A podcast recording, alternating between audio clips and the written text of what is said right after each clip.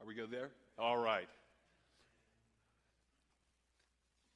First of all, thanks for coming back. Uh, you never take that for granted when you speak to, for the first times. I could, I could be speaking to an empty room. I told Maureen, I'm hoping that there's more than three people in the room after this morning. So thank you so much for coming. And I trust that the Lord, by His design, His appointment, will bless you for the effort you're making to be here during uh, Family Bible Week. Um, again, I just want to say how much uh, Maureen I feel welcomed by you guys. Thank you, you're a warm church. I feel like I'm at home here uh, for various reasons.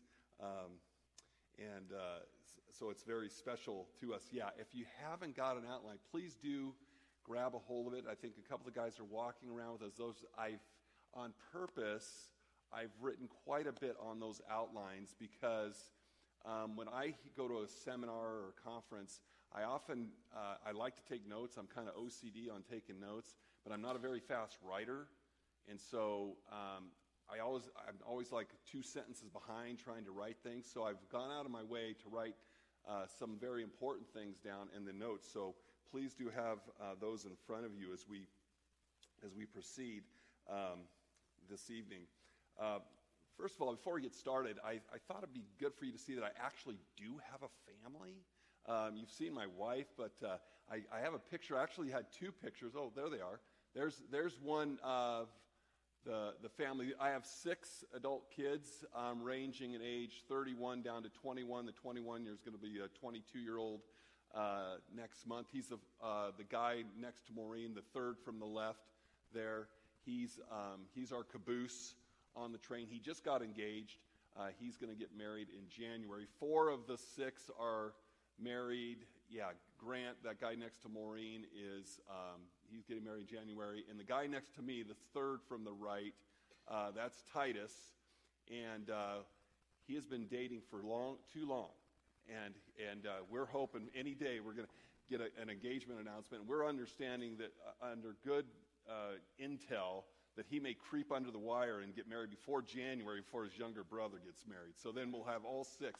Uh, maybe tomorrow night he can have a picture of the grandkids because that's the pride and joy, right? We have, we have uh, the six grown ones. Uh, they're a delight. The da- one daughter, five sons. We did all things sports. Um, I used to be an athlete. I know it doesn't look like it, um, but I used to be an athlete, and we've done everything that has a ball involved with it and uh, we still enjoy participating. We play in a church softball league together. They stick me over to first base because all I can do is I have no range of motion. So that's that's us, and uh, we have seven grandchildren, six years and under, um, and two in the oven. Uh, one's going to be born in July, and another one born in um, in October. Yeah, and this kind of kind of fun thing. So uh, too much family stuff here, but I'm kind of proud of these guys. Um, the daughter's the first; she was born first, and then we had five sons. Our first seven grandchildren are all boys. Um, so we have 12. We don't know how to produce women, um, but in July we get our first girl. So that's pretty fun, and we don't know what the one in October will be. But uh, anyway, that's uh, the Ballvance clan and by God's grace, and I can't, I, I put grace in all caps, underline, bold print, truly, by God's grace, they all love the Lord. And they're walking with Him, and they're, my, my sons are churchmen. I'm actually privileged that my daughter's married to one of my associate pastors. Um, and you talk about hitting the son in law jackpot. Uh, when I got Andrew for a son in law, he is gold. He's my executive pastor. Um, he has lifted, he's only, he's only been on staff for a few years, but man, that guy is, I mean, you could not design a son in law better than that guy. I even like him better than my daughter. I mean, that's how good he is. Uh, no, that's not true. But anyway, that's just to give you a little flavor of, of there's a real family behind the, the guy uh, that's talking uh, right now. So, okay, tonight we're going to pick up. I trust you were here this morning. We're going to kind of pick up with the same theme as we dealt with this morning. That is the theme of the heart. Our hearts in marriage. I entitled this 12 Foundational Heart Principles for Marriage. Again, anything I say tonight is going to be by way of review. If I say anything new, I'll be shocked. But these are principles that are going to ground us in our hearts for marriage. Um, Jesus said, out of the abundance of the heart, the mouth speaks. Well, we can extend that certainly, that out of the abundance of the heart we live, right? Everything about us, all the choices we make, the decisions, the directions, the priorities, the reactions, how we do every nook and cranny of life comes from the heart. And so Proverbs 4:23 tells us, guard your heart with all diligence, for from it flow the springs of life. In other words, you want to guard your mind, will, and emotions. You want to guard your heart with all diligence because everything is affected by what's going on in your spiritual heart. And um, in your opening paragraphs there on your notes, I write this You live and do marriage out of your heart. What is in your heart spills out as you live with your spouse. These 12 principles are essential heart prerequisites to everything you do in marriage. For example, if these 12 truths are embraced and practiced from the heart, your communication will improve, your conflicts will be more effectively addressed, your role will be joyfully practiced, and your romance will be enhanced. Just as a few examples of the areas of marriage. These principles focus on our individual hearts and crowd us individually to Christ. If and when these two, indi- two individual spouses love and live by these principles, healthy and happy marriages are cultivated. So, what we're looking at here is we're going to talk about 12 um, issues of our hearts, and I am speaking to us even though this is a marriage seminar, I'm speaking to us as individual spouses. I'm talking one on one to husbands, and I'm talking one on one to wives. Spare, um, beware of the propensity to do the old elbow thing when I'm hitting on certain topics with your wife. Saying, oh boy, hope Sally's really keying in or Frank is really listening. I'm, I'm speaking to each of you individually. I find, I mentioned this this morning, I'll mention again tonight. I find in my counseling ministry that most couples coming in for marriage counsel are wanting their spouse fixed. Most people do not dare say that. They, they're put together enough to know that probably wouldn't go over good with the counselor. But in their hearts, they're thinking, I'm married to the bigger problem. Yeah, I don't have it all together but he is the, or she is the bigger problem. I want to tonight implore you, by the grace of God, to focus in on my heart and let the Lord take care of your spouse. So let's ask the Lord to help us before we dive in here. Father, we're thankful for your word. We're thankful for its design in every area. You are perfect and gracious and wise. And in marriage, thank you for designing marriage the way you did. As we saw this morning, thank you for the highest priorities, the highest goal of marriage, to glorify you, to, to model the gospel of Jesus Christ. Lord, help that to really sink into our, the depths of our hearts. And as we continue to look at our hearts, Lord, help us to do business with our own hearts tonight, that you might be greatly pleased and that we would be greatly blessed. We ask in Jesus' name. Amen. So, consider all this tonight a heart examination. Heart examination.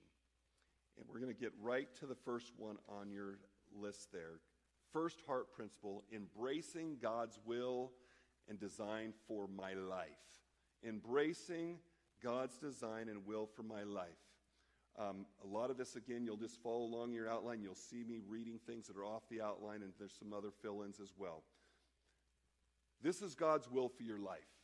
Review to be saved and live to please and glorify God. 2 Corinthians 5. For the love of Christ controls us, having concluded this, that one died for all, therefore all died. And he died for all, so that, purpose clause, so that they who live might no longer live for themselves, but for him who died and rose again on their behalf. Just starting right there, we're talking about marriage. We're talking about my heart in marriage, the fundamental priority. Bottom line, Christianity 101 I need to be saved and have my life dedicated to the will of God.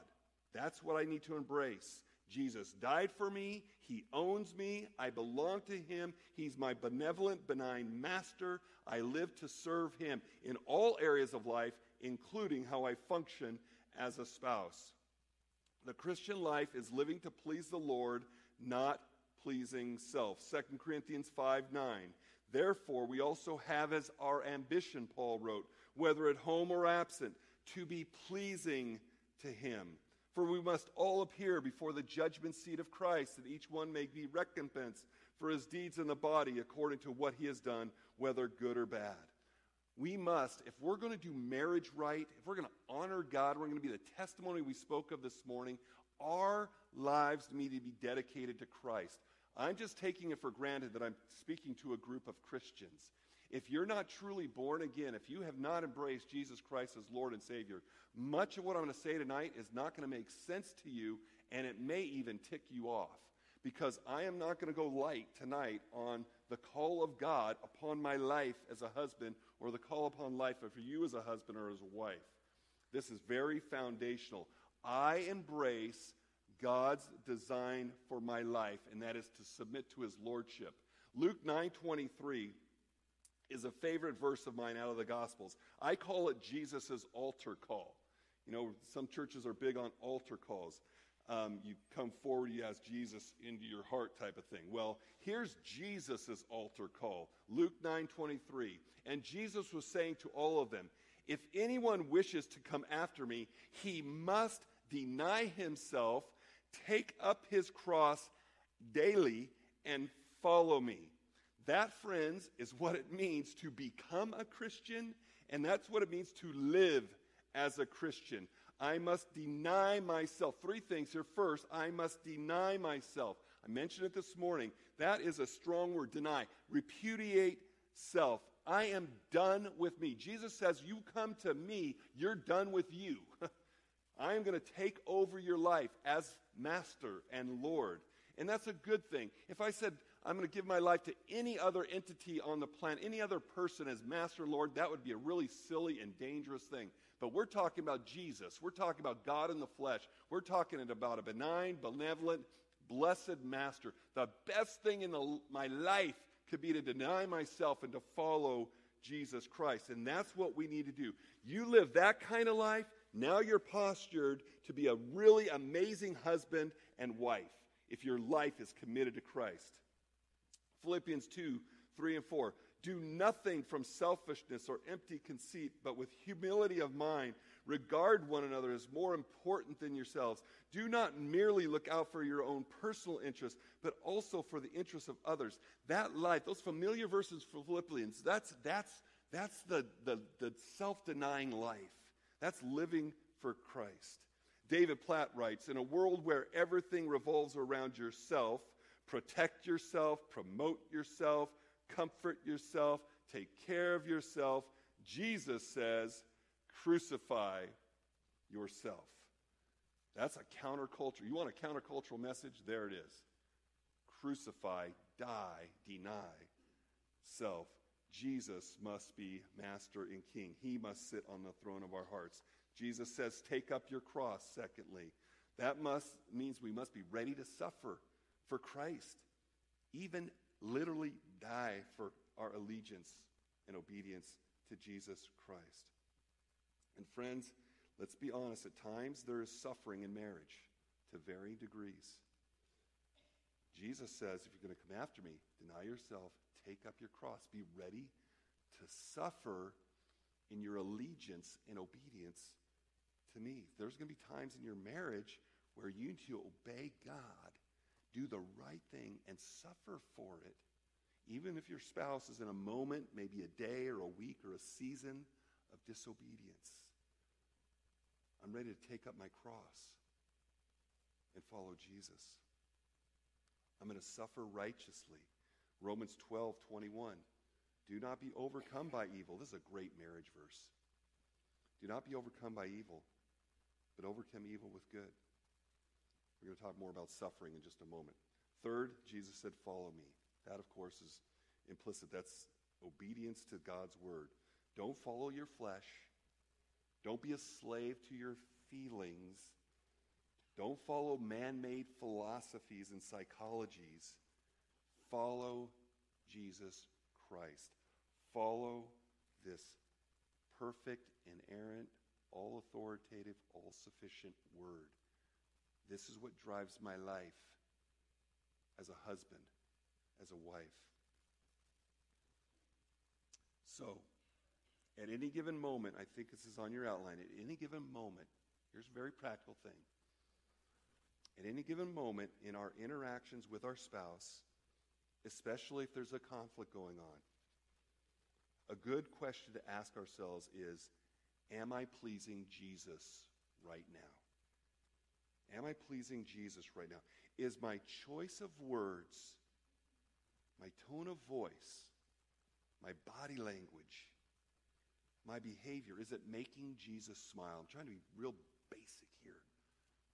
If Jesus is sitting in the room in this interaction I've got going on with Maureen, and maybe there's some disagreement, some tension, something going on, I'm being irritable, or she's got issue. Right now, am I pleasing Jesus?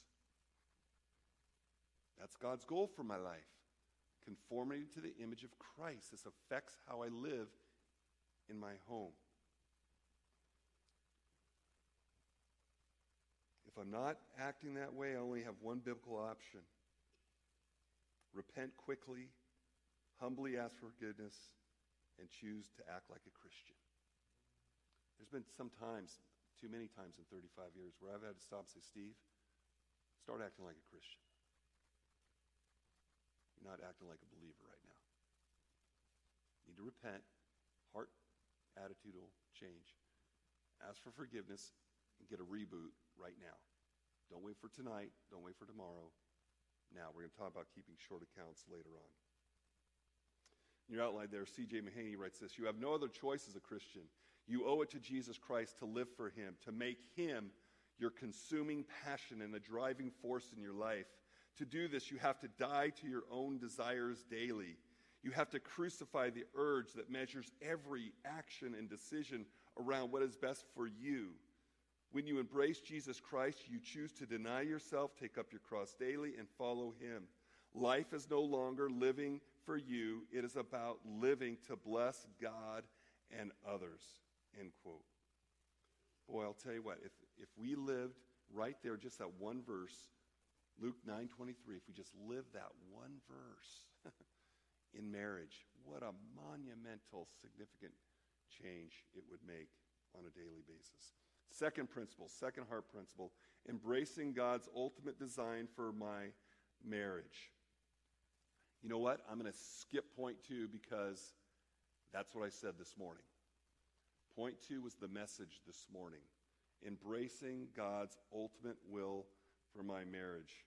Piper said the highest meaning and ultimate purpose of marriage is to put the covenant relationship of Christ and his church on display. So I'm, I'm limited in time, so I'm not going to I'm not going to review all of that, but that is so significant. The main point is your life and your marriage is not about you. Your life and your marriage were created by God first and foremost to give Him glory, to give Him pleasure. So let's skip ahead to principle num- number three cultivating my relationship with God. This is so important. Colossians chapter 2, verse 6. Therefore, as you have received Christ Jesus the Lord, so walk in him having been firmly rooted and now being built up in him and established in your faith, just as you were instructed, and overflowing with gratitude. We must consistently use the means of grace to cultivate our relationship with the Lord. Here are such fundamental things. Again, these are foundational heart principles. But you know what? I run into a lot of really sweet people, a lot of really neat Christian people and they're not consistently using God's prescribed means of grace to grow. They're very inconsistent in their, we call it quiet times or devotions. They're not very consistent in the Word. And if you really got behind the scenes, they're not praying very much. And they're not praying very much about their own heart and for their family and so on. And the third means of grace that I think is so important is body life. Really true, robust fellowship. Men with men, women with women, close in my face accountability that encourages me, prays for me, and holds me to the highest. These are important aspects to marriage. I need to cultivate my relationship with God, and God has given me means in the Word to direct me in how to grow. Cultivating close communion with the Lord, being controlled by the Spirit, not the flesh, gazing at Jesus and glancing at our spouse, having our minds continually renewed by the truth of Scripture, is what equips us to love and serve and forgive and communicate and make love to our sinful spouse. The inner strength of my heart. And you know this well. The strength of your personal walk with the Lord will determine how you relate to your spouse. You the old illustration has been used a thousand times. If I take the lid off of this, this bottle here and I shake it and I tip it over, what comes out? What's inside, right? What's inside comes out. That's what we need to realize as we go day by day in our Christian walk. What's in here? What's going on? If I'm going to fill my heart with the mind of Christ, the scripture, if I'm going to be walking in the Spirit, I need to be spending time in the Word. I need to be spending time praying my heart out. I need to be mixing it up with fellow believers that spur me on to love and good deeds. That's very, very essential. I said this morning that many marriage problems are God problems.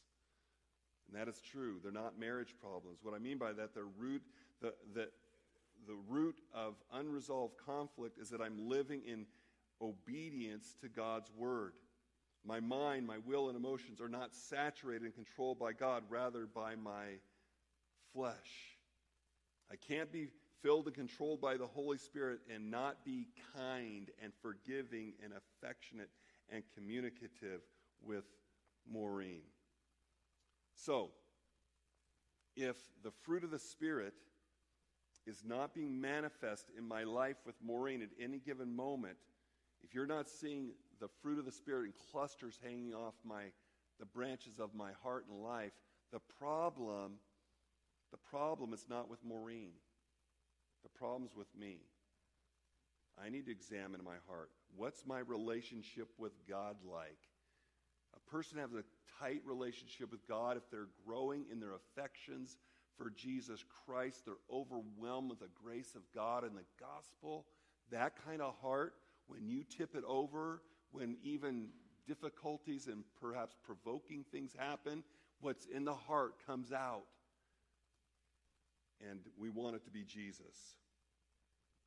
All right. Number four, fourth heart principle. Studying and practicing the gospel is central to my marriage. Studying and practicing the gospel is central to my marriage. The gospel not only gets you to heaven, it is the example and power by which you function in your rel- relationship with fellow sinners. The amazing grace of the gospel must transcend my mind. It's got to transcend my, my brain, if you will, and the truths of the gospel and grip my soul. The gospel explains that our most obvious and basic problem is sin has separated us from God and from each other. Thus, we are objects of God's wrath. A Christian understands the necessity of the cross. Our sin was so bad that it required the blood, the blood of God, to take it away. Without the cross, we are at war with God, and He is at war with us. But praise God that He loves sinners, and Jesus died on the cross, ending our war with God and reconciling us to himself. And I put on your outline there the gospel not only reconciles you to God, when practiced in your marriage, it repeatedly, over years and decades, reconciles you to your spouse over and over again. That is a very sweet thing. On your notes again, as you ruminate on the cross of Jesus Christ and the unfathomable, undeserved love and grace of God freely given to you in the gospel, you are compelled to lavish that same love on the sinners in your life, beginning with your spouse, keeping short accounts, pursuing reconciliation, and so on. The gospel, friends, the gospel must be the atmosphere of our marriages. It is the life giving air that we breathe throughout the days and years of marriage. This is very important. Um, just a spoiler alert tomorrow night, that's what we're going to talk about. We're going to talk about point number four, and we're going to expand on that.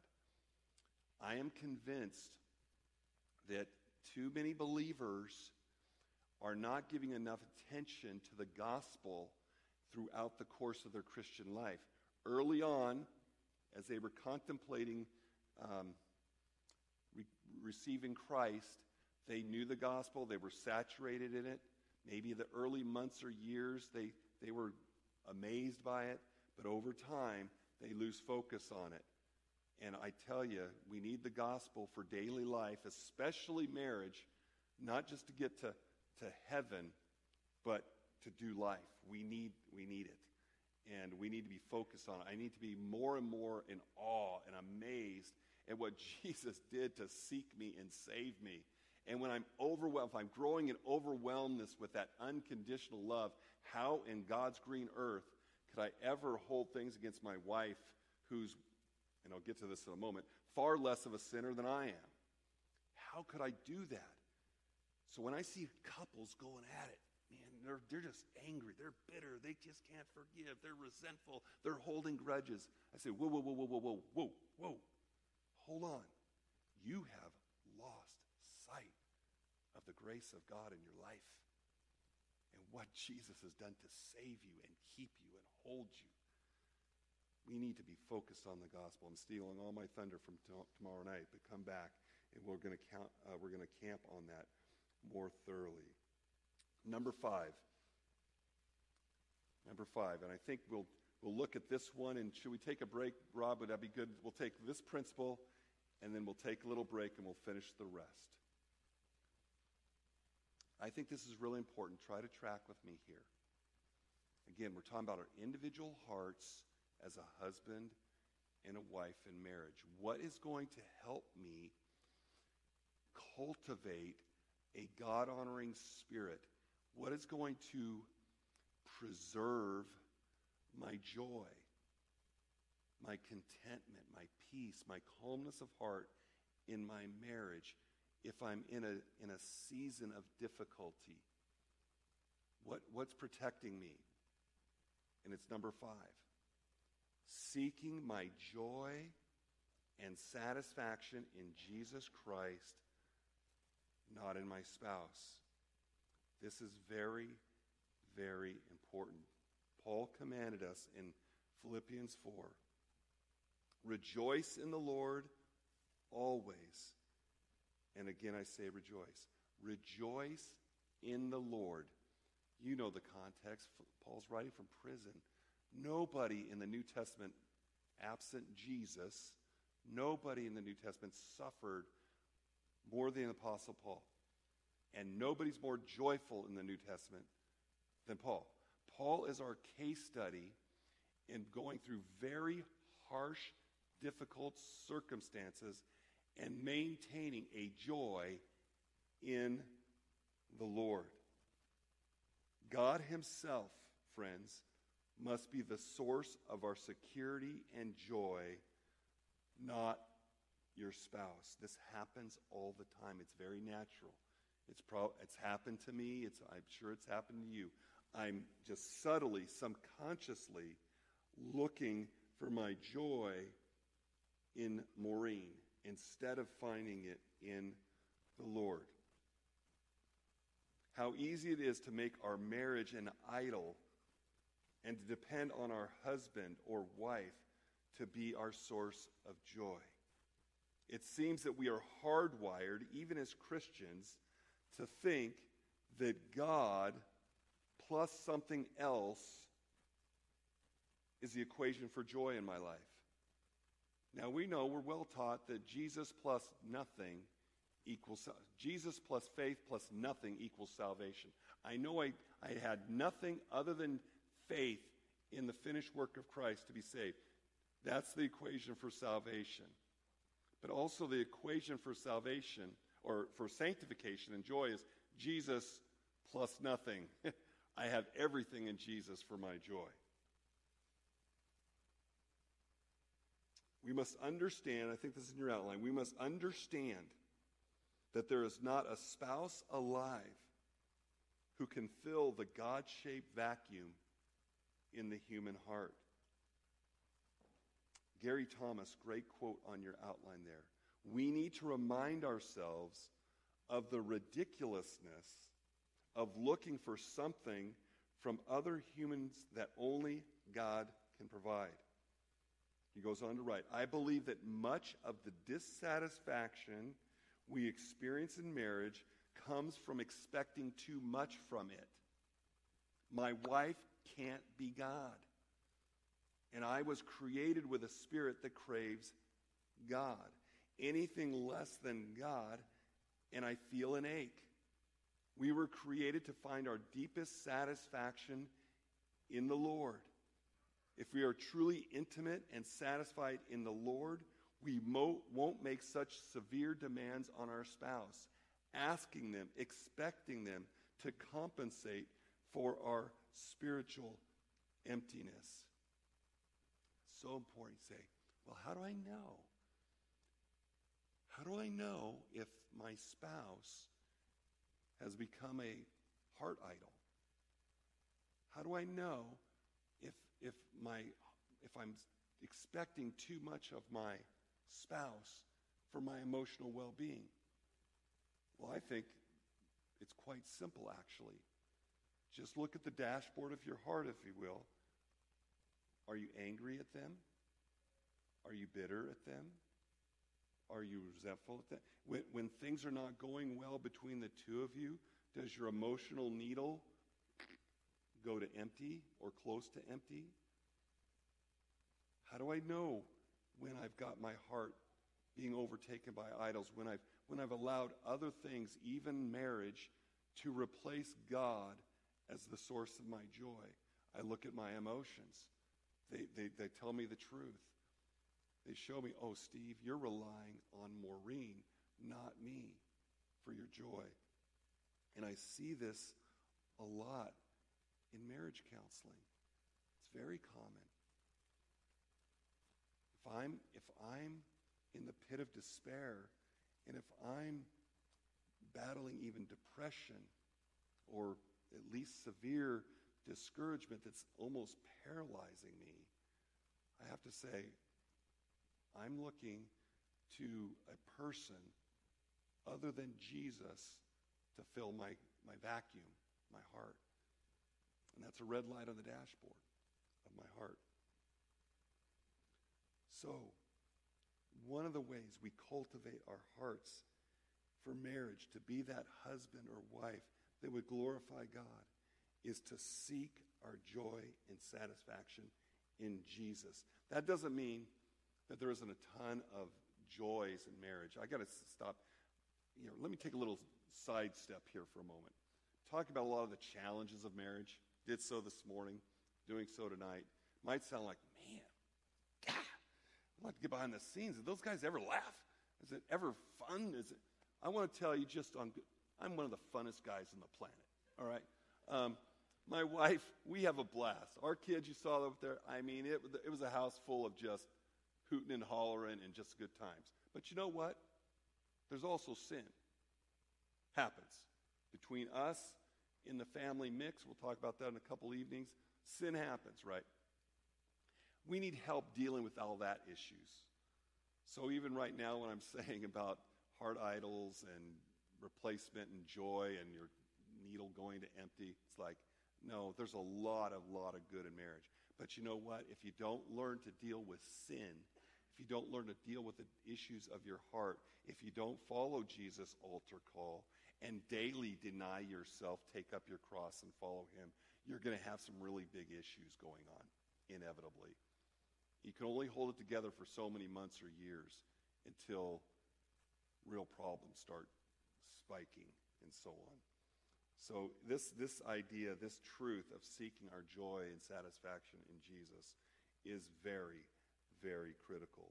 One of my favorite psalms, the end of Psalm 73, verse 25. Whom have I in heaven but you?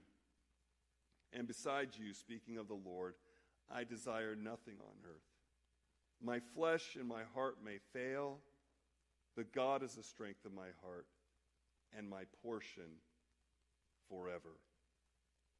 That's my that's a dual that prayer there in Psalm 73 is both like a confession and it's also a petition. Because I don't get it right all the time. I don't always seek my joy in the Lord as I ought. So it's a confession, Lord, forgive me for going to other places for my joy, including a spouse. But Lord, at the same time, it's my earnest prayer. I want you to be the strength and the joy of my heart. And note this, and we'll take a break. God in His providence, God in His providence, because He loves you so much, and He knows the greatest thing for your individual life and heart is intimacy with Him. He knows your highest joy and satisfaction and contentment is truly in Him and not anything else, not even all the really good things of life like marriage and family. Because God loves you so much in His providential power, He will remove some of those God replacements, even good ones, at least temporarily. By that I mean, even in a good marriage, Maureen and I, by God's grace, have a really sweet marriage. But He will give us times where things are tense, things are difficult, and it's a good reminder to us. You look to Jesus for your joy and your satisfaction. Have your tank filled so that when this thing starts happening, your heart gets tipped over, He's coming out. But more importantly, God wants you to be intimate with Him. And in His faithfulness, He'll pick away at those idols. We're going to talk about children in a couple evenings. Children are one of the biggest idols in parents' life, period. Their successes, their performances, how they're doing. I mean, you want to ride an emotional roller coaster, parent teenagers. God will be faithful to providentially allow difficulty one of the reasons, not the only reason, one of the reasons is he wants us to cry out to him, to be intimate with him, to be close with him, to glorify him in our affections and our devotion and our closeness to him. So you say, I got struggles, Steve, in my marriage. It's really hard. I battle for joy. I'm sad. I'm lonely. My heart goes out to you. But, but dare I say it's God knocking on the door of your heart? I want in. I want to own you more. I want you to see, like Paul, that you can rejoice in the Lord in the dungeon of life, circumstances. God loves you that much. He's not an ogre.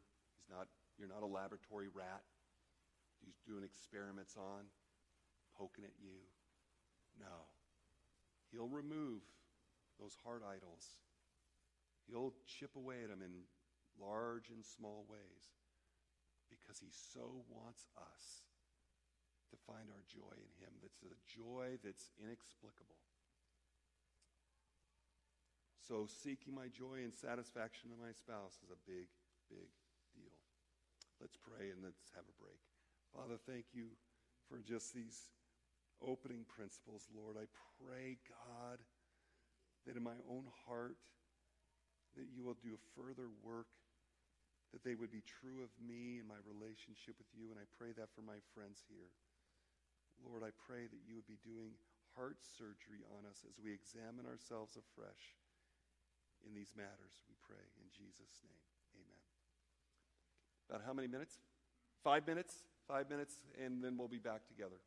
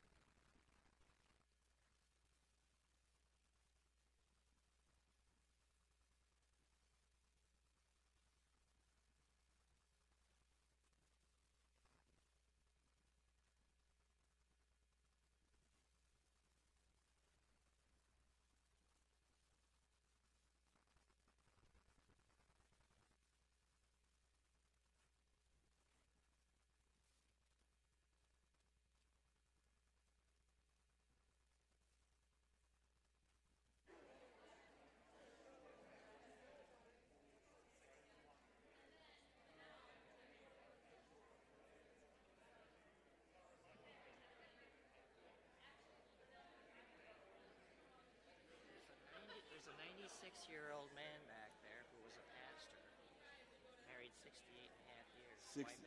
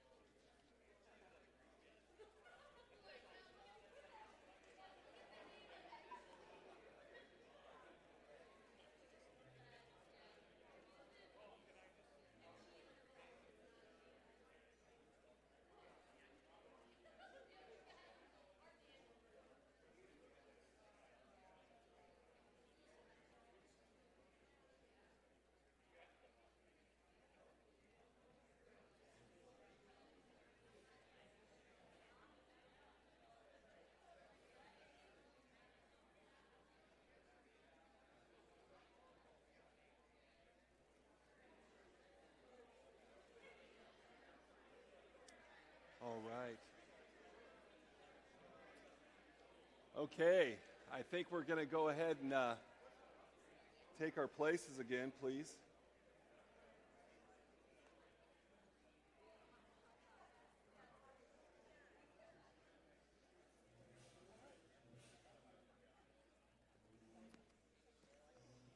I wish that we um, had the luxury of just sitting down one on one. If myself and Maureen could transparently share our hearts with you one on one as couples, that would be ideal. Obviously, that's completely hypothetical, impossible to do.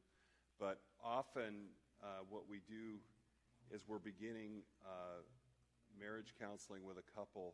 We will actually walk through something very similar to this, to walk through these 12 principles, because this lays the foundation for marriage, no matter what season it's in. Uh, all of this is applicable. Even for some of you have very strong marriages today, and you're you're sitting here going, um, "Yeah, this is a nice refresher and everything, but all is well. I'm I'm I'm doing quite well on these 12 things." But some of you are struggling more. I'm sure there runs a gamut in a group this size. I wish we had that opportunity to just sit down and share with each other. This is the second best as me just presenting them to you, but I trust that um, these are helpful to you tomorrow night, I'm, I'm uh, just a, a, little prime your pump there. Uh, we might have a little bit of a Q&A, question and answer time blended in with the time tomorrow night that can we could talk a little bit about the things we shared this morning in the morning message and the things tonight and some of the things tomorrow.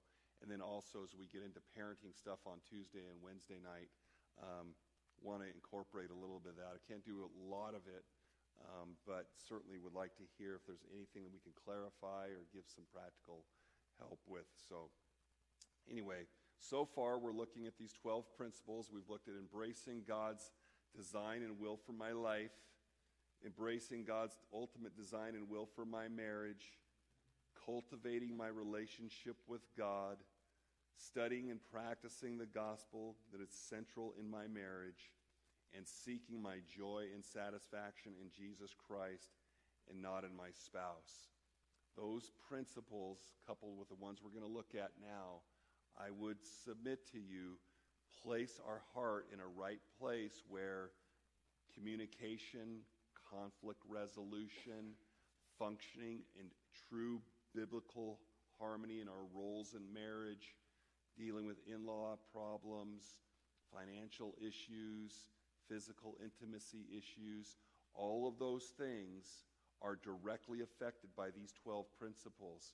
This is the foundation, if you will. If you, I'm not a, a carpenter, but I've been on construction sites. Foundations are formed, and there's rebar that's crisscrossed and everything to form a strong foundation. These 12 principles are the rebar in the foundation of your marriage. If you don't have a strong foundation, houses crumble. If you don't have strong heart foundations in your marriage, it's going to be weak at best, and sometimes it crumbles. Um, one word before we go on. Something I've, I've, I've had the unique opportunity to be 35 years in the same church. I've been, I just last week celebrated 35 years in my church. I've seen generations now, right? I'm marrying children of children. I mean, I did their parents' wedding, I've done their kids' weddings. I've seen a lot in walking through all this. One of my greatest sadnesses, one of my greatest sadnesses is to see what I thought I thought were strong marriages on the surface, but behind the scenes they were weak. And I, to my shame, I took it for granted that things were well and it wasn't keen enough to detect that it wasn't. And so, without becoming cynical, I trust, not being cynical or suspicious, um, in this season of my life, I take nothing for granted. I, I don't take appearances. I recently went through one of the hardest counseling scenarios in my history as a pastor. And it was with a dear friend, dear couple, that had really hard, ongoing stuff behind the scenes. And they didn't reach out early enough for help. By God's grace, after several years of counseling now, they're restored. But it was, it was tough. And I'm telling you, just on a, just being transparent, ripped our guts out. Um, so I look at you folks and I'm not making assumptions one way or the other. How do I know? I don't even know you. But all that to say, been doing ministry long enough and been in the trenches of hard stuff with marriages to not take it for granted as I look at happy faces. I know that there's stuff that goes on behind the scenes. I told you this morning, Maureen and I are a piece of work. Yeah, married 35 years by God's grace, a good marriage, but it has not been all easy. There are difficulties in all marriages. You look at certain marriages go, oh, they never have any problems. There's like 0.001% of marriages can claim that they've really not had struggles. There may be somebody here in this room, blessings on you. The rest of us have wrestled and struggled. And what I'm presenting to you in these 12 principles, I didn't find this out of a book. This has just come out of my life. My own life in learning how to be a husband and Maureen learning to be a wife. And in counseling, I've got the same, if you can believe it, I've got the same love seat in my office that I got in 1986. I mean, that thing is soaked in tears. It's my, it's my counseling couch. And we've count, I got one guy, his marriage was, by God's grace, rescued about 10 years ago. Vladdy's marriage about 10 years ago. And he told me, Steve, Pastor Steve, you ever get rid of that couch? I'm buying it. Because my marriage got saved on that couch. And it's got my, my tears and my wife's tears on that couch. Um, so all of this, even though it's not super fluid and maybe the most articulate presentation you ever had, it's coming from the heart. Because I really care about you guys, because we're brothers and sisters in Christ, even though we live 2,000 miles apart from each other. Behind the scenes, there may be some struggles, and I just want to help. So thank you for bearing with me as we continue to walk through this and we talk tomorrow night about what it looks like to practice the gospel of marriage. So, number six principle here this is so important. It gets really to the root of true humility, which is so essential in the Christian life. God is opposed to the proud, but he gives grace to the humble. I cannot live the Christian life without humility. Humility is the power of God, or the grace of God is the power of God to do the Christian life. And God very explicitly says, I give my grace. I pour it out to the humble. I'm opposed to the proud. I give my grace to the humble. And this principle here, believing that I, Steve, I am the chief of sinners in my marriage, not Maureen. If I'm going to look for the primary culprit of the problems in my marriage, I look in the mirror. I don't look across the table at Maureen. I am the chief of sinners. I would submit to you that if a person could really grab a hold of the theological robustness of this truth I am the chief of sinners, not my spouse, not my kids, not everybody else in my life that makes things difficult. No, I am. That would go a long way to the waterfall of grace being poured out on me to react to the legitimate struggles that are in my life, often caused by other people in my sphere of influence. 1 Timothy 1:15 says, Paul wrote this, it is a trustworthy statement, deserving full acceptance, that Christ Jesus came into the world to save sinners, whom I am foremost of all. Other verses, I am the chief of sinners. Now, you know, Paul was one of the most godly men in the New Testament, but he understood the wickedness of his own heart. I do not believe personally that this was false modesty on Paul's part. No, he was a student of his own fleshly heart, and it was ugly. Nobody understood, nobody taught human depravity in the New Testament better than Paul. But he didn't just know the doctrine of depravity, he knew his own depravity. He is, in effect, saying here in 1 Timothy 1 Look, I know my own sin, and what I've seen in my own heart is darker and more awful, is more proud, selfish, and self exalting. It is more consistently and regularly in rebellion against God than anything I've glimpsed in the heart of anyone else. As far as I can see, Paul would say, I am the biggest sinner I know.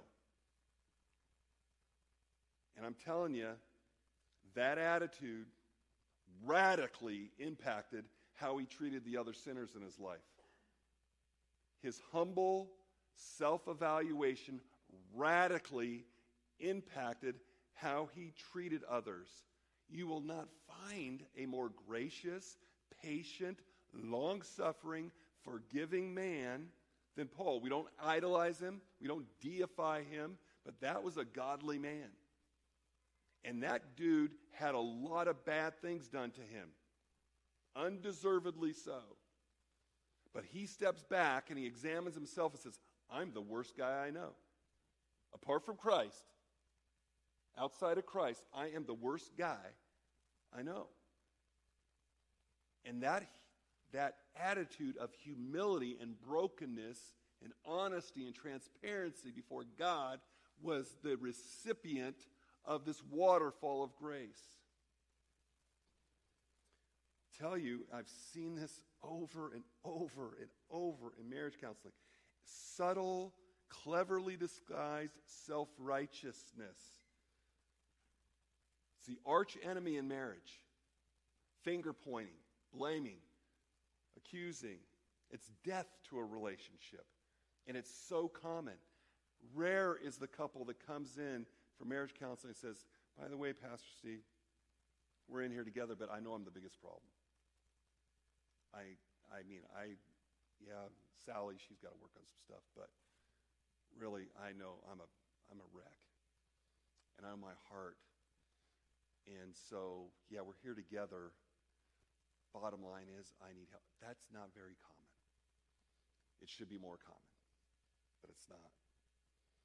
I would appeal to you in your marriage, look at yourself, get a good glimpse of your heart, examine yourself before the Lord, see what flesh is there, and own it. Our spouse is not the enemy.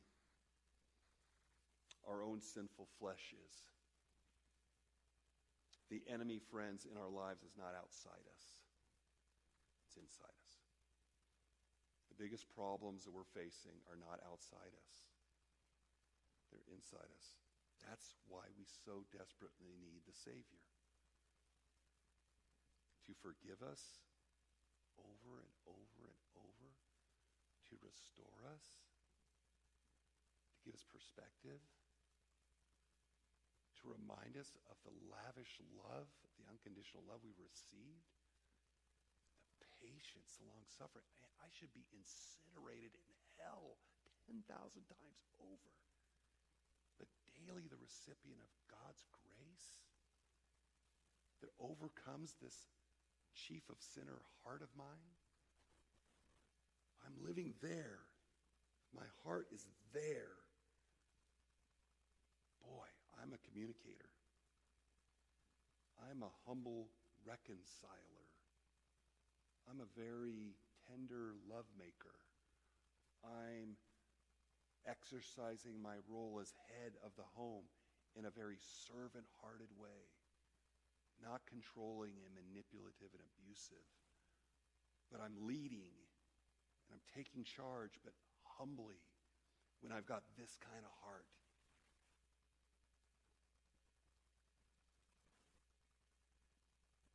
Dave Harvey. An outline quote there for you. The cause of our marriage battles, friends, is neither our marriage nor our spouse. It is the sin in our hearts, entirely, totally, exclusively, without exception. This is taught clearly and consistently in Scripture. From the first sin to the final judgment, in addressing the futile attempts by the Pharisees to treat sin as something out there, Jesus offers a penetrating and fully sufficient diagnosis of our root problem Matthew 15, verse 18. Jesus said, But the things that proceed out of the mouth come from the heart, and those defile the man. For out of the heart, out of the heart come evil thoughts, murders, adulteries, fornications, thefts, false witness, and slanders. These are the things that defile the man. James takes this fundamental principle of human nature and drives it home applying it to our personal relationships. I'm sure you're very familiar with this text. Use this all the time in counseling. James chapter 4, opening three verses. James says, What is the source of quarrels and conflicts among you? Is not the source your pleasures that wage war in your members? You lust and you do not have, so you commit murder. You are envious and cannot obtain, so you fight and quarrel. You do not have because you do not ask. And you ask and you do not receive because you ask with wrong motives so that you may spend it on your pleasures. I don't have time to fully unpack that, but Jesus in Matthew 15 and James in chapter 4 are just cutting it straight. The source of our relationship problems is our own fleshly hearts. Verses 1 and 2 again is not the source of your pleasures that wage war in your members. You lust and you do not have, so you commit murder. You're envious, you cannot obtain, so you fight and quarrel. The human heart want, I want, I want, I want, I want, I want, I want, I want. My desires, fleshly, lustful passions, not just sexual. I want something from you, and you're not giving it to me. So I fight and quarrel. So I put it on your outline there. Our biggest problem is not around us or outside of us, the problem's inside us. G.K. Chesterton was once asked, What is wrong with the world? And his answer was, I am. What's the greatest problem in my marriage? I am.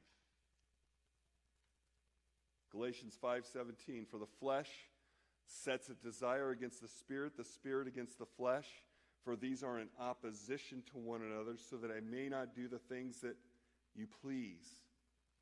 Put it in your outline. There it is. The, the sides in the war are not husband versus wife. It is a clash of desires the desires of the flesh versus the desires of the spirit. It is trench warfare for the supremacy of the human heart. So I need to do battle with my flesh, not with my spouse. I need to be regularly before the Lord and seeing my own proud, selfish, stubborn heart and confessing that to God. Crucifying, mortifying that flesh. Asking for his forgiveness and asking for his power.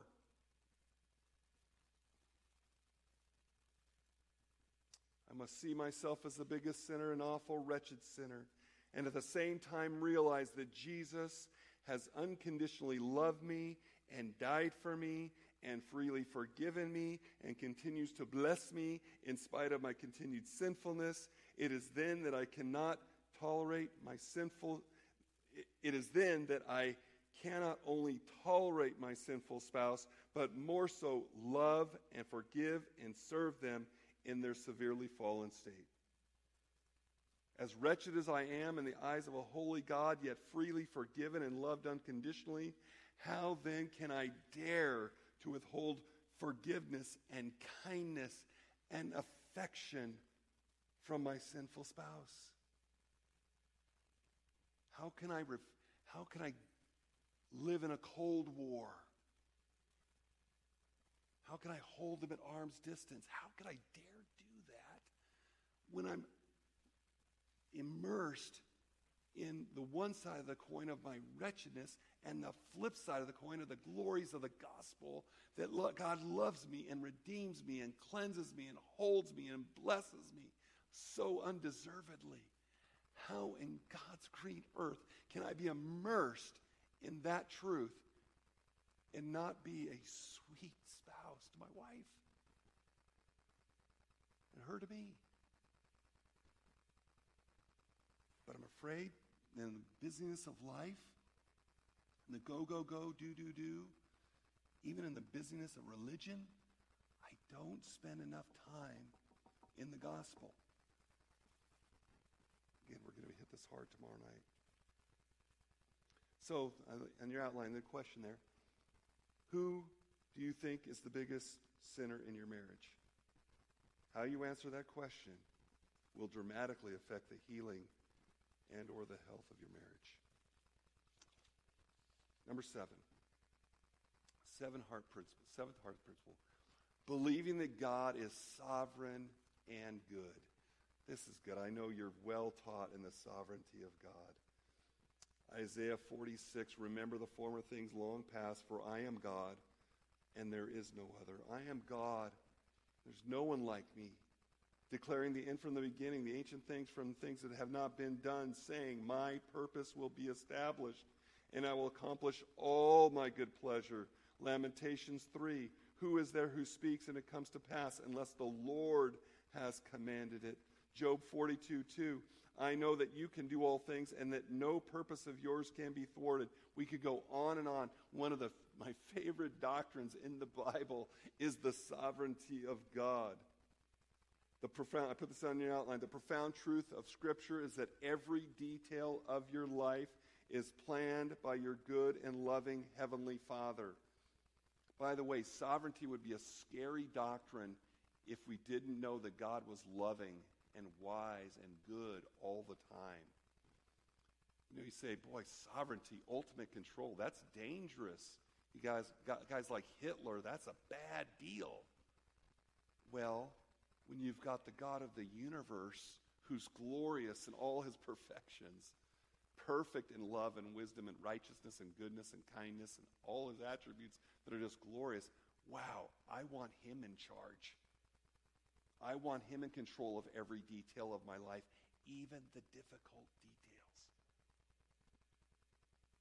The Westminster Catechism states, For God ordains whatsoever comes to pass. that is profound. This includes all, this includes who you are married to and all the daily challenges that come with that. What's my point here? I'm talking about a heart principle of believing, placing your faith in the truth that God is sovereign over every detail of your life, including every minute detail of your marriage and your family. Do you really believe that? You really believe that? That a good, loving God is in charge of every detail of your life. Not just the good stuff, the easy stuff, but the hard stuff. A good God. Some maniacal laboratory professor doing experiments on us. That's the lies of the devil. A good God is in controls of your life. where this gets practical is, and I find it as I've tried to help couples, is to remind them it's no accident who you're married to. It's no accident. God gave you your spouse on purpose for your good and for his glory. You say, Well, Pastor Steve, you don't know my background. When we got married, man, it was just flesh flying around. And we got married for all the wrong reasons. And this, and boy, I should never done that, and boy, he was that or she was that, and I'm sorry, yeah, I don't, I don't know all the details. I do know that God foreordains whatsoever comes to pass. You're married now. You said vows, did you not? Yeah. You're married now. And God's in charge of that. God's so big, he can even be in charge of sin without being the author of it. That's wild. God's not to blame for the sin. Bad choice. Yep, you know what? We could talk all day about not a good choice. Nope, not condoning bad choice. But God's using that now in your life. Can't play the card, well, I should have never got married, so it wasn't the right one. No, it's the right one. It's the right one now. And I don't say it lightly. Boy, you talk about other heartaches over the years. Oh, my goodness pleading with, oh, one gal comes to mind, just pleading with her, don't marry him. Please don't marry him. Married him. It's God's will. I love him. He's boy, you guys just don't understand what a great guy he is. Yeah, I don't. I didn't. And he ended up destroying this lady. She's still married to him. My wife just had a sweet lunch with this gal this past week before we came. She walks with the Lord. She loves the Lord. But now I'll tell you what, a train wreck of a marriage and family. But it's God's will that she stay there with this guy. God's using it in her life. You talk about severe mercies, severe mercies there. Hard things, but man, she is about the sweetest lady you'll ever want to meet.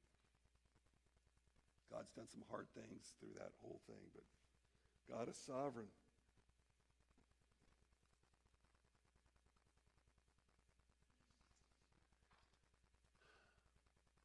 So if you're ever tempted to think, I need to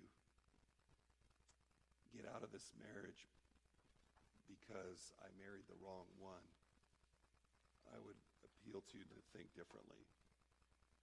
And we don't have time to talk about divorce or remarriage and put my initials SJB next to this. I do believe that there are biblical grounds for separation and divorce.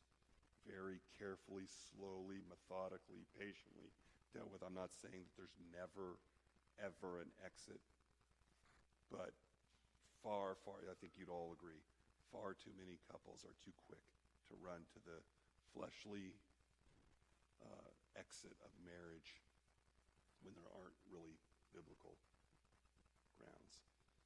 Number eight ties in with number seven viewing my marriage as a positive means of my sanctification. On your outline there, God's highest good for you and me is to increase in our intimate fellowship with Jesus Christ and conform to his image. That is to sanctify us, make us more holy in our character and behavior. The familiar verses, Romans 8, 28 and 29, and we know that God causes all things to work together for good to those who love God, to those who are called according to his purpose. For those who he foreknew, he also predestined to become conformed to the image of his Son, so that he would be the firstborn among many brethren. I never quote Romans 8:28 without quoting 8:29 because 29 defines the good of 28. All things work together for good. What's the good? The good is conformity to the image of Jesus Christ. That's the good. In the course of marriages, all things work together for good. Well, that means uh, next week my spouse is going to be on the cover of Focus of the Family as a, the most renovated spouse of 2021. No, it may not be that good. It may be the good, and I believe it is, that Lord is using that sinful spouse in cultivating your character to be conformed to the image of Jesus Christ. Put it on your outline there. Few things accomplish sanctification in our lives more than marriage and parenting. Anybody want to disagree with that? Any disagreements with that one? Really? Marriage exposes our sinfulness and our selfishness like nothing else can. You've heard this a hundred times. I used to think I was a pretty selfless guy. And then I got married. It's like, oh, goodness gracious, man. Didn't see that. I've, I've said at the marriage altar, I've used this joke too many times. You can imagine how many weddings I've done over the years, but I like to say, love is blind, but marriage is an eye opener. Yeah, that's one of my favorite, you know, you want to you want to find out what's really going on in here, get married, and then if marriage isn't enough, start having a gaggle of kids. And all of a sudden you realize I need sanctification. There is a lot of rough edges on Steve. Uh, Gary Thomas wrote a book entitled Sacred Marriage. It's a book I've given away many times as a marriage gift. Sacred Marriage. I love the, t- the subtitle to the book is this What if God designed marriage to make us holy more than to make us happy? There's another countercultural thing in counter Christian culture. God wants me to be happy. I would argue, yes, you are right. God does want us to be supremely happy.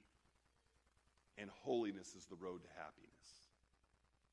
He doesn't, you don't take an exit around holiness to get to happiness. And God uses marriage to make me more holy, not necessarily more happy. I would contend when two spouses are pursuing holiness, happiness is on the horizon. Big time. Big time.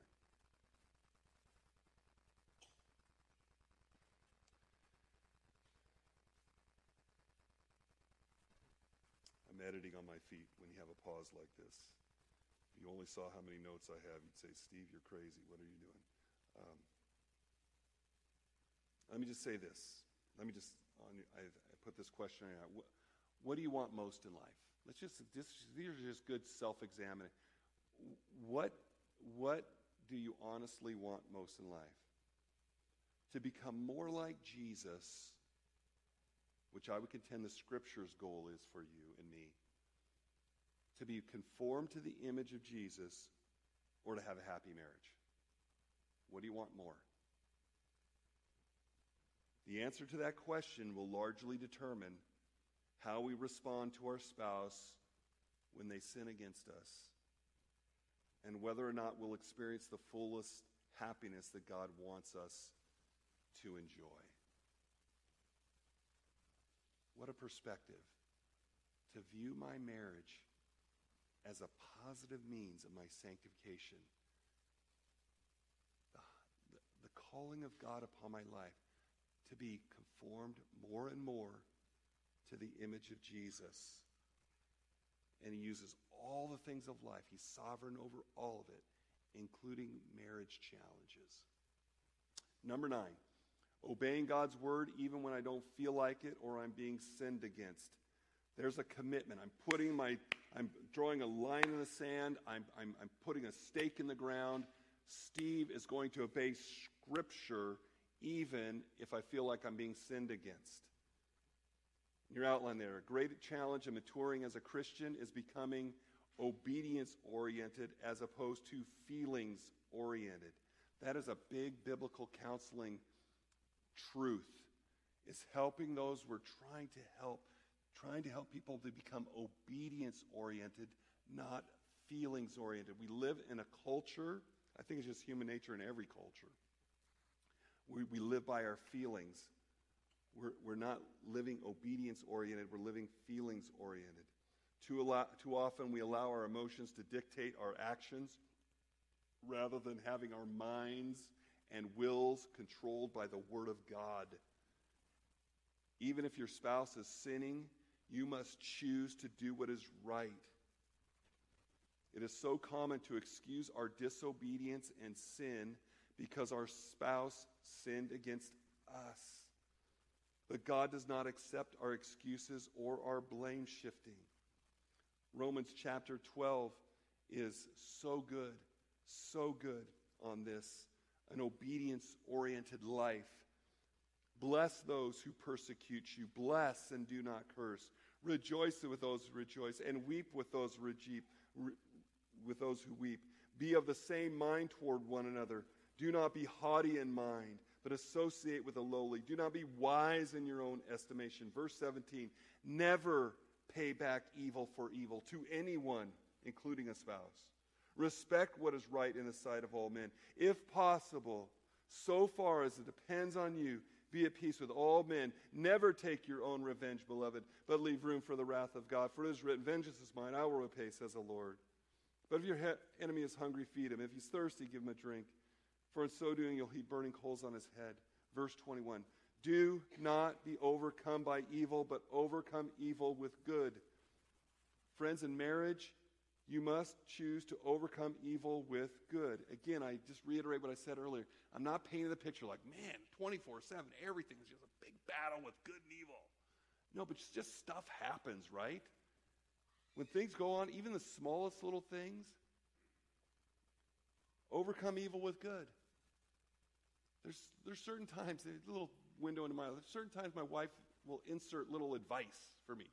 Silly things. I'd be embarrassed to even say it to you like just doing stuff. Even on this trip, she'll insert like, "Hey, why don't we do this?" And my flesh goes, ah.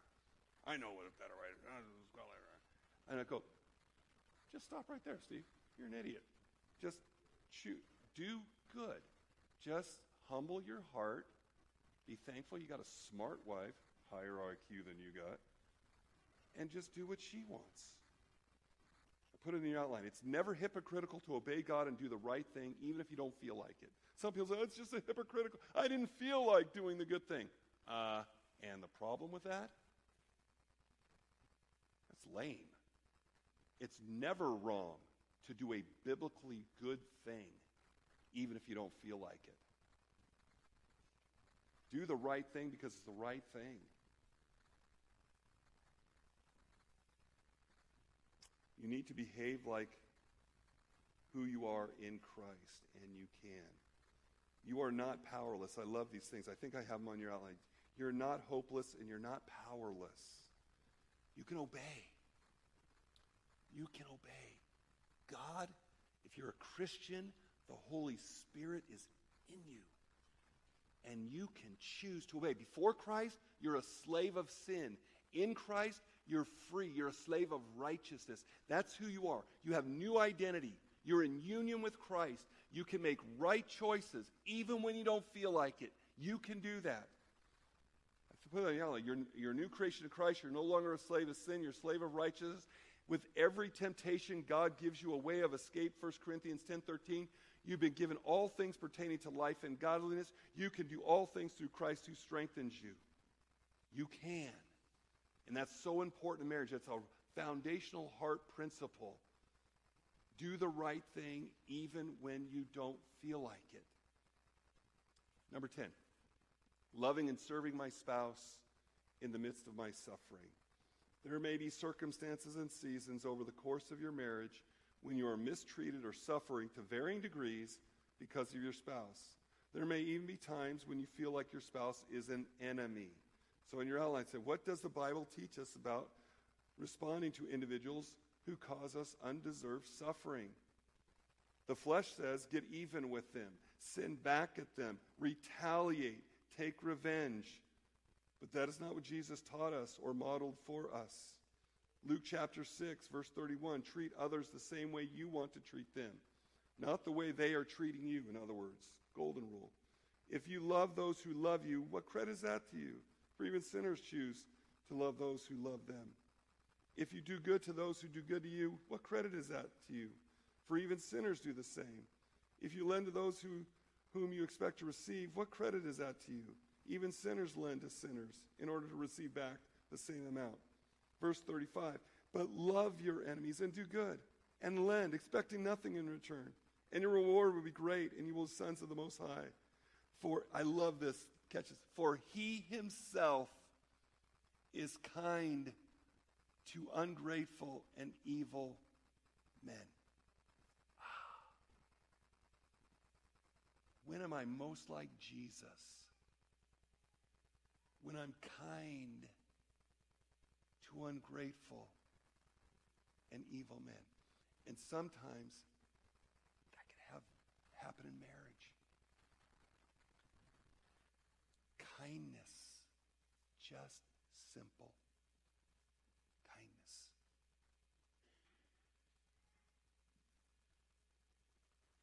I'm always blown away by studying the Last Supper. Jesus on the eve of his horrific suffering, spiritual suffering, physical suffering, the worst suffering on, I mean, the worst of all time, all human history. He's on the eve of this worst betrayal, pain, suffering, abandonment. And he's serving his disciples who had just been arguing about who's the greatest for crying out loud. And he's washing their feet. Amazing. Jesus understands suffering. And he calls us to follow his example. We've been called for this purpose since Christ suffered for you, leaving you an example for you to follow in his steps, who committed no sin, nor was deceit any found in his mouth. And while being reviled, he didn't revile in return. While suffering, he uttered no threats, but kept entrusting himself to him who judges righteously. For we do not have a high priest who cannot sympathize with our weakness, but one who has been tempted in all things as we are yet without sin. Therefore, let us draw near with confidence to the throne of grace, that we might receive mercy and find grace to help in time of need. Very quickly, the last two will take two minutes to cover both. Number 11, heart principle working hard to be a godly spouse. And I'm talking, I put this on your outline hard work of the soul. Not just doing a lot of things, but heart work. Everything I'm talking about here is our heart. Lord, examine my heart. Help me in my heart to embrace these truths. From the inside out, I want to live. I don't want to just, just have external behavior modification and pull myself up by the bootstraps and act like a good husband or wife. No, God, I want you to work on my heart.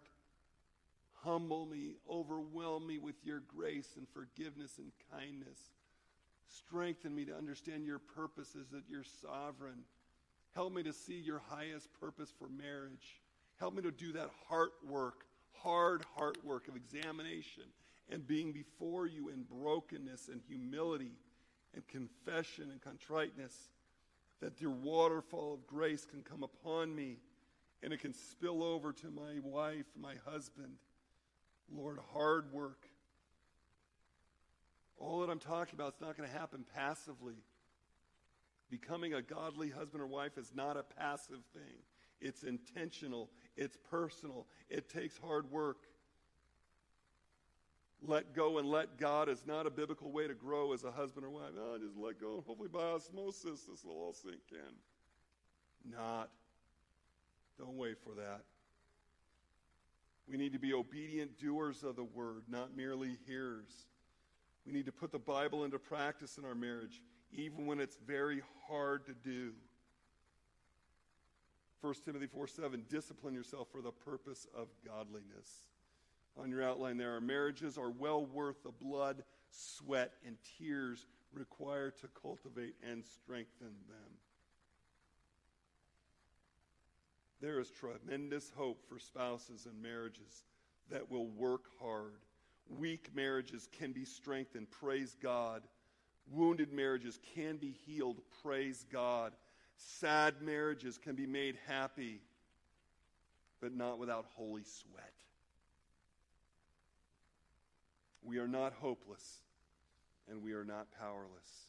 We have Jesus Christ, we have the Bible, we have the indwelling Holy Spirit, we have a gazillion solid Christian marriage resources to instruct us like no other generation has had. We have the resources powerful to be who we ought to be. We can change for the better if we'll work at it. And lastly, appropriating God's abundant grace that enables you to be a God honoring spouse. All the previous 11 principles require the grace of God in your life. And God promises to supply all the grace we need if we will humble our hearts before Him.